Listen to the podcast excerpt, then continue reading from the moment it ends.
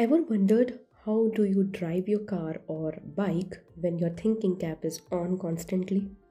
I mean to say, when we are still thinking about various stuff while driving, still we drive our vehicle cautiously, taking into consideration the speed breakers, traffic signal, and other vehicles on the road. You might say it comes with experience or practice, okay, but more than that, it is the subconscious mind doing the job. So, when we practice it daily, the subconscious mind takes it, observes it as you are constantly repeating a task, and consequently, your driving skills improve.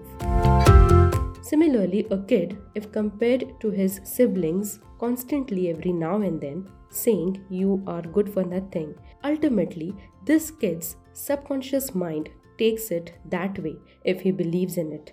And therefore, when he is a grown up man, he seriously turns out good for nothing.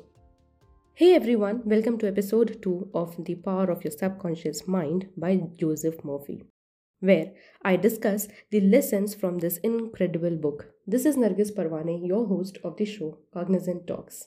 I know, I know, it's been a long time since I uploaded a new episode. I was occupied with my B.Ed submissions and prelims, which was a priority for the time. But no worries, now I will be uploading new episodes regularly, so stay tuned. Without further delay, let me begin with today's episode. If you remember, in the first episode, we had concluded that our subconscious mind is the treasure house within us. Hence, again, I will repeat here if you think good, good will follow, and if you think evil, evil will follow. This is the way our mind works. In order to complete a big or a small task, we take help of certain tools so that we achieve what we want. For example, if we want to cut vegetables, we take the help of a knife. Now, knife has both positive and negative uses. It depends on us how do we use it. A sharp knife can be used to cut fruits and vegetables in the kitchen. And a sharp knife again can be used to kill someone. Similarly, our mind is a tool to achieve our goals and fulfill our desires. But here too, the condition is we should know how to use it. Let me break it down to a simple statement. Our conscious mind is a rational mind and our subconscious mind is irrational mind. Nevertheless, there are no two minds, kindly do not get me wrong. Dr. Murphy writes that there are two spheres of activity within one mind. One is rational and the other is irrational. Another way to say it is our conscious mind is the reasoning mind. It is that phase of mind which chooses. For example, we choose our books, our home, our subjects and studies, and our life partner. We make all our decisions with our conscious mind. On the contrary, without any conscious choice on your part, your heart keeps functioning automatically, and the processes of digestion, circulation, and breathing are carried on by your subconscious mind independent of your conscious control. Going forward, Dr. Murphy distinguishes between objective mind, that is the conscious sphere, and subjective mind, that is the subconscious sphere. There is no need to confuse yourself. I am going to go very slowly here so that you can understand how your mind works and act accordingly in order to achieve your goals. Conscious mind is the reasoning mind, as I said. It is mindful of the outward objects and perceives through five physical senses, and hence it is conscious. No, it is objective. Our subconscious mind is a subjective mind, it is independent of the five senses. Very easy to understand, right? Conscious mind is the objective mind because it perceives using our five senses. Our subconscious mind is a subjective mind because it is independent of the five senses. So, our subconscious mind makes itself manifest when the objective mind is suspended or is in a sleepy or drowsy state. So, didn't I say it? It is a tool, you should know how to use it.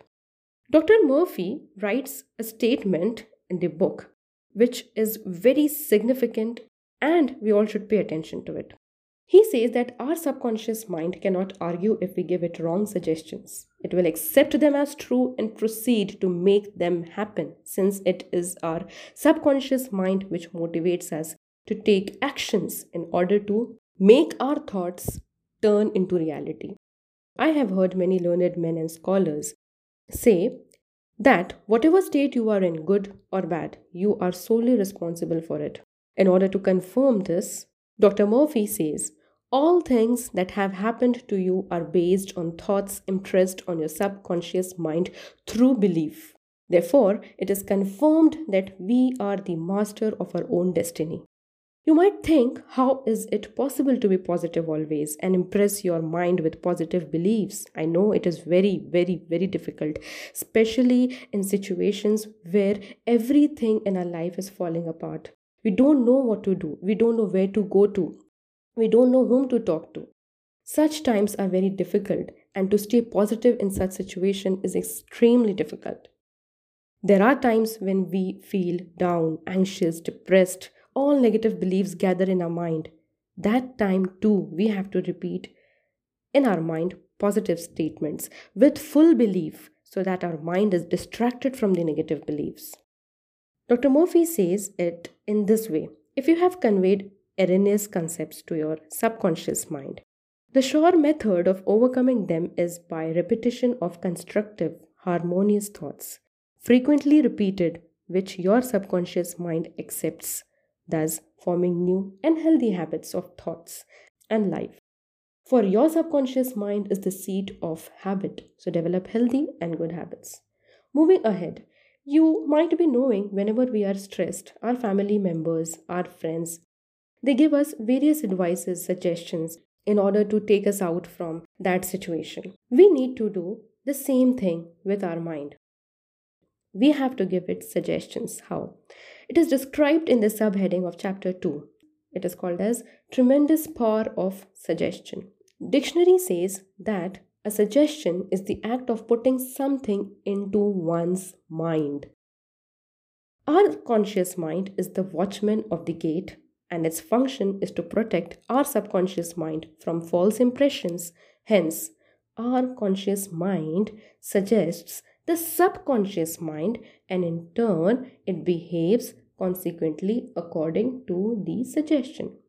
So, our conscious mind is advising our subconscious mind. Our conscious mind is suggesting our subconscious mind as to what it should think and what is important to achieve your goal in life. If the suggestion is positive, for example, if someone says to a girl, You are looking very pretty today, she accepts it and believes in it, and the outcome is according to the suggestion and belief. On the contrary, our mind can respond to a negative suggestion if we believe in it. Dr. Murphy explains it like this different reactions to the same suggestion. Now, to explain this, he has given various real life examples from his own time, from his own experience. One such example was quoted in a newspaper article years ago. He says once he went to deliver a series of lectures in London at London Truth Forum.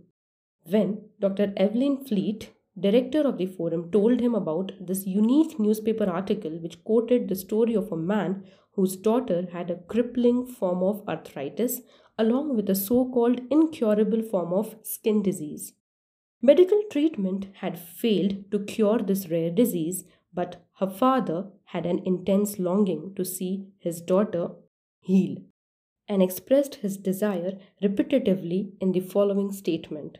Now, just pay attention to the statement this father used to say and repeat to himself. What was the statement? He would say, I would give my right arm to see my daughter cured. His meaning was to say like this even it even if I have to give my right arm to get my daughter cured, I would do so. This was the meaning of the statement. The newspaper article pointed out that one day the family was out riding their car when they met with an accident in which the father lost his right arm, and in the same accident, this daughter's arthritis and the skin condition vanished completely. It's a true story. You can go to the book, you can read, and you can check it out yourself. There are more stories as examples based on autosuggestion, which I will cover in the next episode for sure. I would like to know your experience with positive thoughts, beliefs, autosuggestion in your life, or maybe someone else's life you know. Do write to me on cognizanttalks at the rate gmail.com. You can also send your feedback as a voice note by clicking on the link in the notes or description of my podcast. Let me know how did you like this episode. Before I sign off, let me read one of the comments of my listeners here. Shabana Sheikh is one of my students. She is a consistent listener of my show. She says, after listening to episode 1 of season 2 of Cognizant Talks, I realized the power our subconscious mind has. Today, after listening, I came to know that mindset can only be changed after adding positive thoughts and beliefs. Thank you, Shabana, for such a lovely feedback. You too can leave your reviews or feedback for Cognizant Talks and get a chance to get featured on my podcast.